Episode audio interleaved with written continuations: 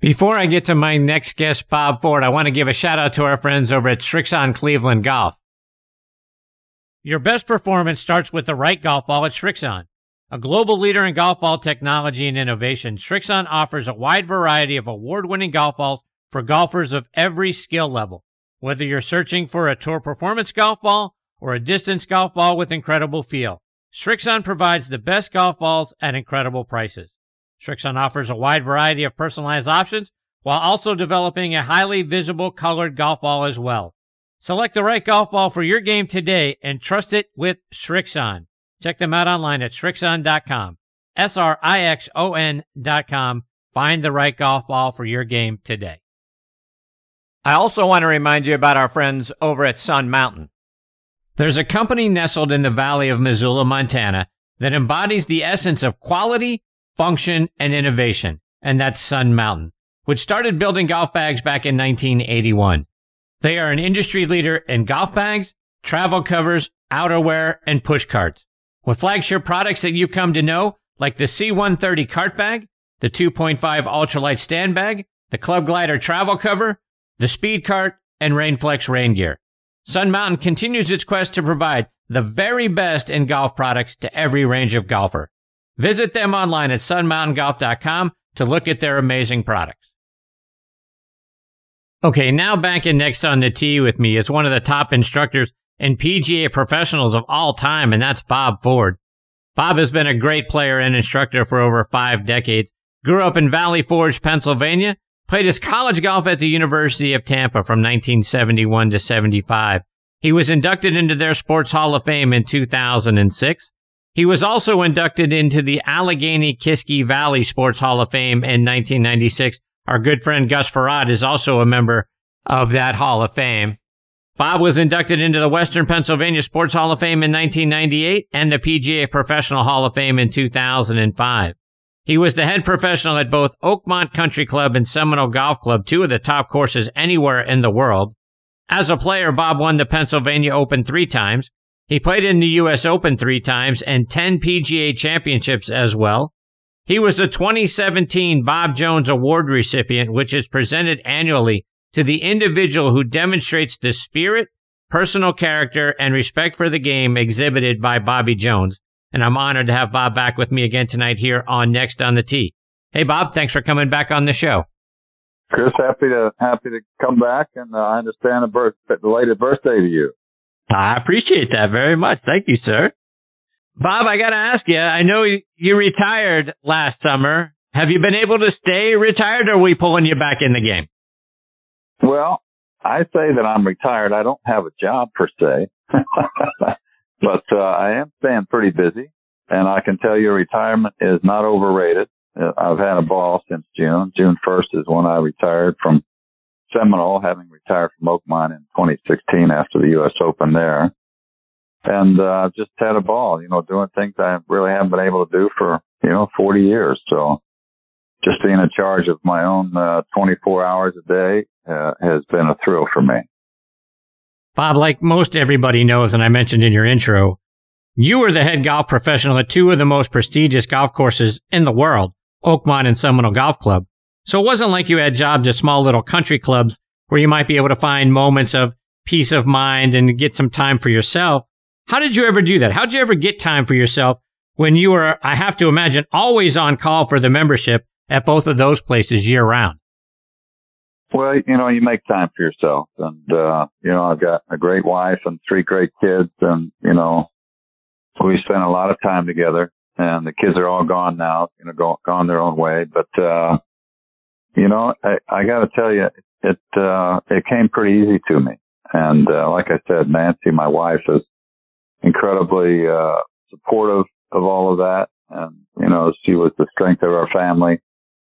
And, uh, you know, I loved what I did. I really didn't look at it like it was, uh, it, it wasn't much of a challenge. It was all pretty easy. The, both those clubs are such high end clubs with high golf IQs that, uh, people were, you know, they were terrific. I, you know, nobody, nobody's too difficult. That's for sure. So it, it came easy. It was fun. It went fast. And, uh, but I put my time in and, uh, you know, now it's my turn, my, my time to have fun. Bob, one of the hot topics on tour is the emergence of a potential Saudi league. Some of the players looking to potentially go over there, play on that tour. But we've seen this thing before. In the late 60s, the touring pros broke away from the PGA of America because they weren't happy with what was going on there. They created their own entity called the American Professional Golfers. Eventually, they got folded back into the PGA of America. They became an autonomous division unto themselves which what we call now the PGA Tour. So should players, especially the legends of the game, be really all that upset about a potential other tour because we've seen something similar before? Chris, I, I don't, uh, I don't think it's good for the good of the game. I, am not a fan of it. I, I really don't, you know, I think it's just whimpering. I don't know if it's even going to start. Uh, I just can't see any of our American players that, you know, still have game left uh, are going to jump uh, to this league. I, I think it's I think it's really filled with failure, and uh, I, I just don't think it's going to happen. I really don't. I, I mean, they're they're struggling so hard. They got to get 48 players, and now they're down to inviting amateurs to play. So, uh, you know, to to have have had all of the explosions that they've had and setbacks, I'm just surprised that the Saudis don't just pull the plug and sit back and try again and try a different route because it uh, this this is not working. When I was looking back over the things that you've accomplished in your career, you had an opportunity to maybe shoot 59 or better at Latrobe Country Club, Mr. Palmer's home course. He owned the course record there. He shot 60 in September of 1969. I read that you were nine under with several holes to play, but you picked up your golf ball and you walked off the course because you didn't want to break Mr. Palmer's course record on his home course. Talk about why. Well, it's sort of true. Uh, you know, we were playing the Palmer Cup matches, which are the Tri-State PGA versus the West Penn Amateurs. And, uh, I was fortunate to play with Ned Weaver, my partner, and we were playing against Shawn Knapp and Nathan Smith, who were, you know, two of the best amateurs in the state, or maybe, you know, the country at that time. I mean, you know, Nathan won four U.S. Mid Amateurs. Shawn just won the U.S. Senior Amateurs. So I mean, they were they were great players, great friends of mine. And uh, you know, I just had a hot hand that day, and you know, they wanted. We quit on 14, I think. The match was over on 14, and so they said, "Well, come on, you'll you'll you'll end up breaking Arnie's record. You got another par five coming up, and an easy hole." So I said, "Come on, boys, let's go have a beer. We're not we're not doing that to Arnold." And Arnold's hometown, his home golf course, and he's kind enough to lend his name to our matches and kind enough to play in them. He was in the group ahead of me. So, I mean, you'd have to be a real dork to, to, you know, shoot 59 and take his record doing all the things that he'd done for us. So, uh, it, it was an easy decision and they made a little bit more of it than, than they should have. But, uh, it was a fun day for me. I'll tell you that. I bet it was. Speaking of Mr. Palmer, the 1994 U.S. Open at Oakmont was Mr. Palmer's final U.S. Open. It was fitting for him to go out playing one last Open there. He wasn't going to make the cut, so that Friday was going to be his final round. But during the course of that day was the infamous police car chase of O.J. Simpson and his white Bronco on the freeway in L.A.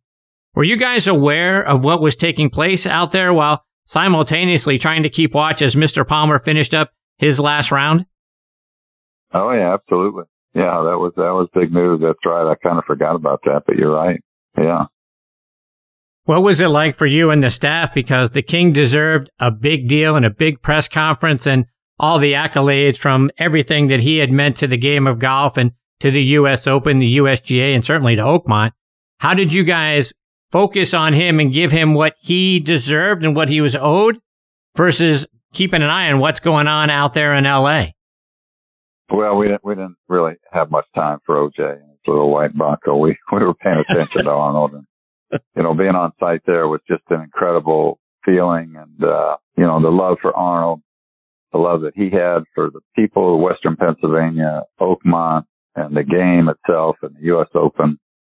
Uh, you know, it's sad to see it come to an end. Bob, I know you and Mr. Palmer got to spend a lot of time together over the years.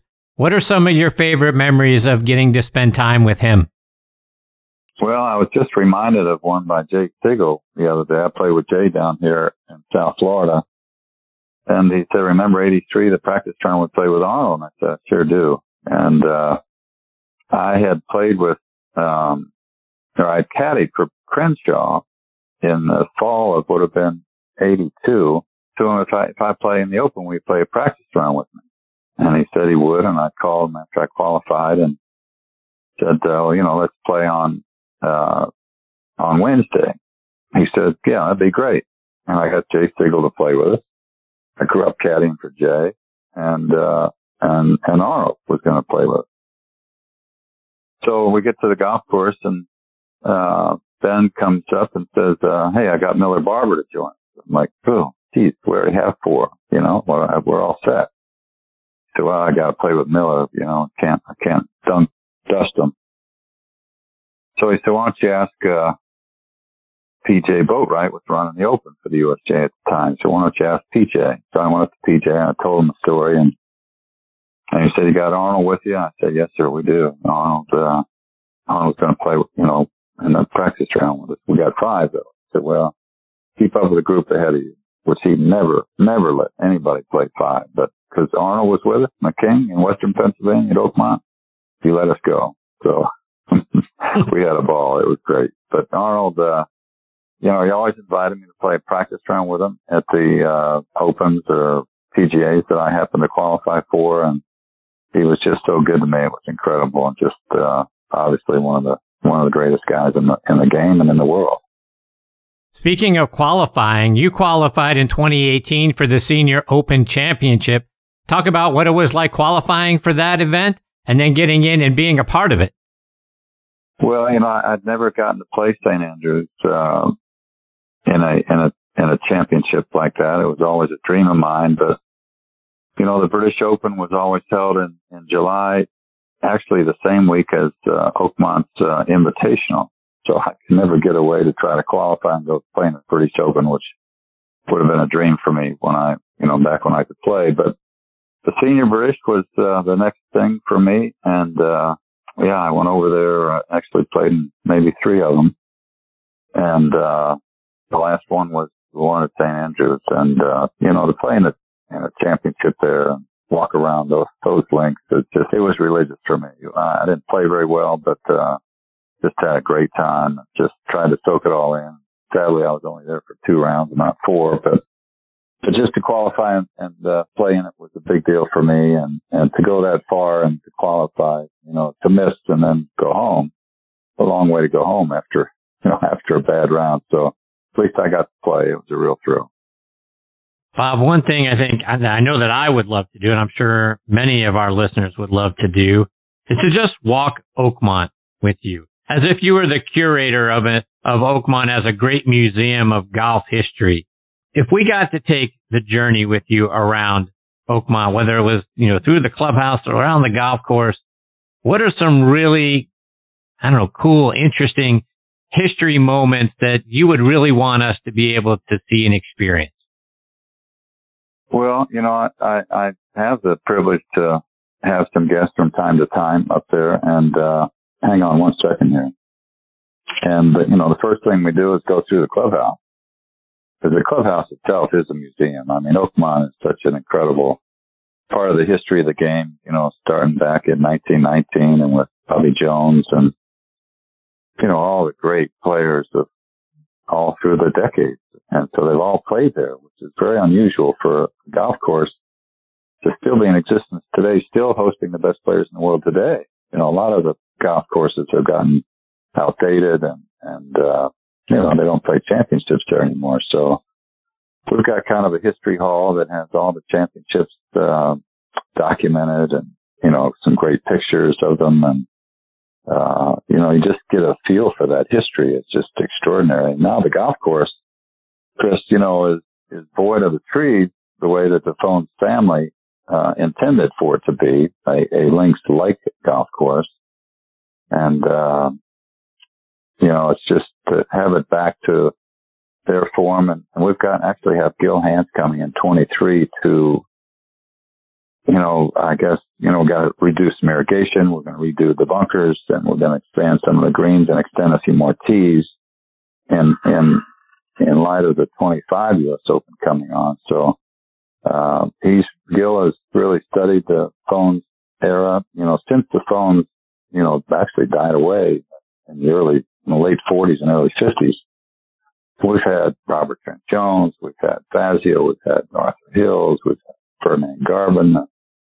You know, the list goes on of people touching Oakmont. And, uh, Gil, uh, you know, he went back and studied all the features that, that the Fownes family had and is really going back to all of those pictures and, and everything that he's going to put on the ground will have been there in the past and kind of get rid of all the other things that some of these other architects have done, which, you know, which haven't been bad. I mean, Oakmont's been great all through the decades, but, you know, it's really one of the oldest courses in our country that, that has, that still hosts major championships. And that was the goal of the founders. You know, they set out to build one of the hardest golf courses in the world to challenge and, and host national championships. And that's kind of, that's our, that's their legacy. And it's up to us to continue that legacy. And it's not really up for question. It's not like, uh, do the members want to do it? Well, the members don't have a choice. We're, that's what we're doing.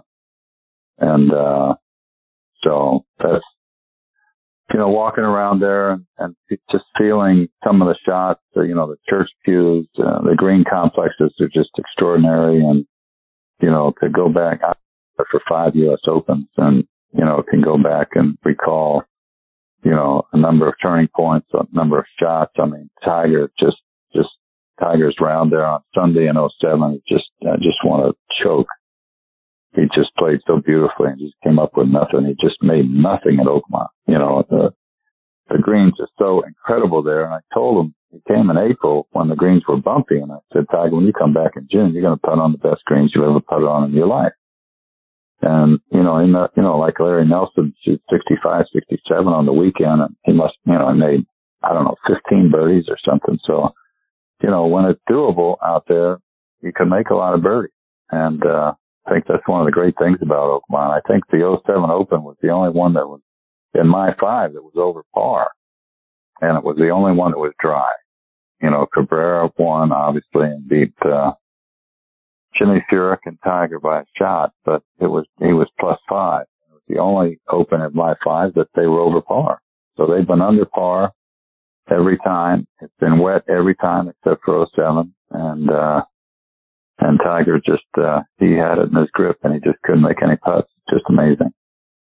Bob, just a couple more before I let you go. And you got to play around the golf with three guys who were the main characters in the 1960 World Series. Ralph Terry, Bill Mazeroski, and Bob Friend. For those that don't know, Bill Mazeroski of the Pirates hit a home run off Ralph Terry of the Yankees in the bottom of the ninth of Game 7 of the 1960 World Series to win that game and the series for the Pirates. But here, those three guys were back together playing around the golf with you at Oakmont. And like I say, Ralph Terry was a heck of a golf, played out on the Champions Tour for a while. What was it like being with those three guys and playing around the golf at Oakmont? Well, it was incredible. You know, Ralph Terry, he's one of the greatest guys ever. He, uh, you know, won on the senior tour. He could really play golf. Just one, he just passed away a couple of weeks ago. And, uh, he was a great friend to Dennis Walters, who's my dear friend here in Jupiter, who was paralyzed from a golf cart accident, you know, fledgling young tour player and, and, and crippled now, you know, uh, paraplegic, uh, from the waist down and but he does all the trick shot shows, and he he's in the World Golf Hall of Fame, and he's getting ready. Dennis is getting ready to play in you know handicap tournaments, and USGA is actually going to have a U.S. Open in July for handicap players, and he's just we've been working on his game, and he's out in Houston this week playing in a golf tournament for the first time in 47 years, and he's like a kid in a candy store, and I'm so excited. But Ralph Terry was an incredible friend to uh, Dennis because he was at the club that Dennis had the accident at. So, and he watched Dennis, you know, pick up his life and do what he did and is just a huge fan of his. But Ralph Terry was really one of the great guys, uh, in, in golf and in baseball. And, you know, Bob Friend was a terrific guy. He was actually my golf chairman at Oakmont for a number of years. He served on the board. He was uh, a fun player, fun guy. His son Bobby Friend played on the PGA Tour, lost in a playoff to Billy Andrade in Canada back in the early 90s, and uh, he's done playing now, but he's a hard-working guy in the real estate business in Pittsburgh, and uh, great people. And Mazeroski's Maz. I mean, Maz is just the salt of the earth, as good as they get. And, uh, you know, what a hero. What a, what a Pittsburgh hero he is. And, uh, it was just, you know, an incredible thrill, you know, for me to get to play with Arnold and Jack and, and then Mazeroski and Friend and, and those guys. Just, uh, really, really, really inspiring people and great stories. And, uh, what a privilege to play with them. Bob, one more. And like I mentioned in your intro, you won the 2017 Bob, uh, 2017 Bob Jones Award. When you watch the video and the number of people that are interviewed about you and what you've meant to them and the game, you could start a statement with Bob Ford is the greatest and fill in the blank here. And you could fill that blank with greatest club professional ever, greatest mentor, greatest tournament director, greatest teacher of the game. I could go on and on. That has to be awfully fulfilling knowing what a great impact you've had, not only on the game, but on so many people's lives. It's awful nice of you to say, and uh, it really, it, even the Bob Jones Award really has sunk in for me. But uh, you know, you just be nice to people and uh, anticipate their needs, take care of them, and uh, you know, good things happen to you. But uh, my cup runneth over, and uh, you know, I'm 68, and my turn to get back a little bit more than I've gotten, and uh, and hopefully I can continue to do that for a while. Well, Bob, I can't thank you enough for taking time out of your night to come back and be a part of the show. It's always a huge thrill spending time with you. You're just one of the all-time greats in our game. And I thank you very much. And I hope I get the privilege of having you back on the show again soon. Oh, anytime, Chris. You take care of yourself, buddy. Thank you. I appreciate you, Bob. Take care. All the best to you and your family. That is the great Bob Ford, folks. And when I say say this, I mean it with all sincerity. It just doesn't get any better. Not in our game. Greatest professional, PGA professional of all time. One of the great individuals. And like I say, he won the Bob Jones Award for a reason. And that's because of the great and positive impact he's not only had on our game, but on so many people in and around our game. A great gentleman, a great champion, and uh, just a wonderful individual. And I am so thrilled that I get to spend some time with him, and, and I hope I get that opportunity again very soon.